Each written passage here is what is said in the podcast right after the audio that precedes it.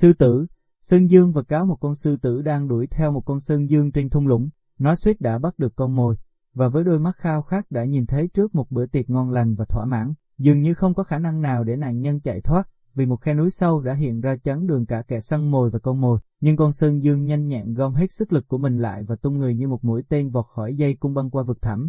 và đứng im ở vách núi đá bên kia vực. Sư tử của chúng ta có người lại, nhưng lúc đó một người bạn của nó xuất hiện ở gần đó.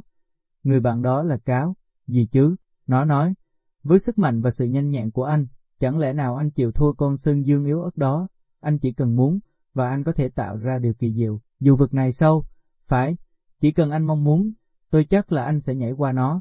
Chắc chắn, anh hãy tin ở tình bạn vô tư của tôi. Tôi sẽ không đẩy mạng sống của anh đến chỗ nguy nan nếu tôi không biết rõ sức mạnh và sự khéo léo của anh. Máu của sư tử nóng bừng bừng và bắt đầu sôi lên trong huyết quản. Nó lấy hết sức lao người vào không trung, nhưng nó không thể vượt qua được vực thẳm. Thế là nó đâm đầu rơi xuống, và tôi mặn. Thế còn bạn nó đã làm gì? Nó cẩn thận tìm đường mang xuống đáy khe núi, và ở đó, ở ngoài khoảng trống và không gian rộng mở, thấy rằng lúc này sư tử không cần tới những lời nịnh hót hay sự tuân phục nữa, nó bắt đầu tiến hành những nghi lễ cho người bạn qua đời của nó, và trong một tháng đã gặm sạch những chiếc xương của sư tử,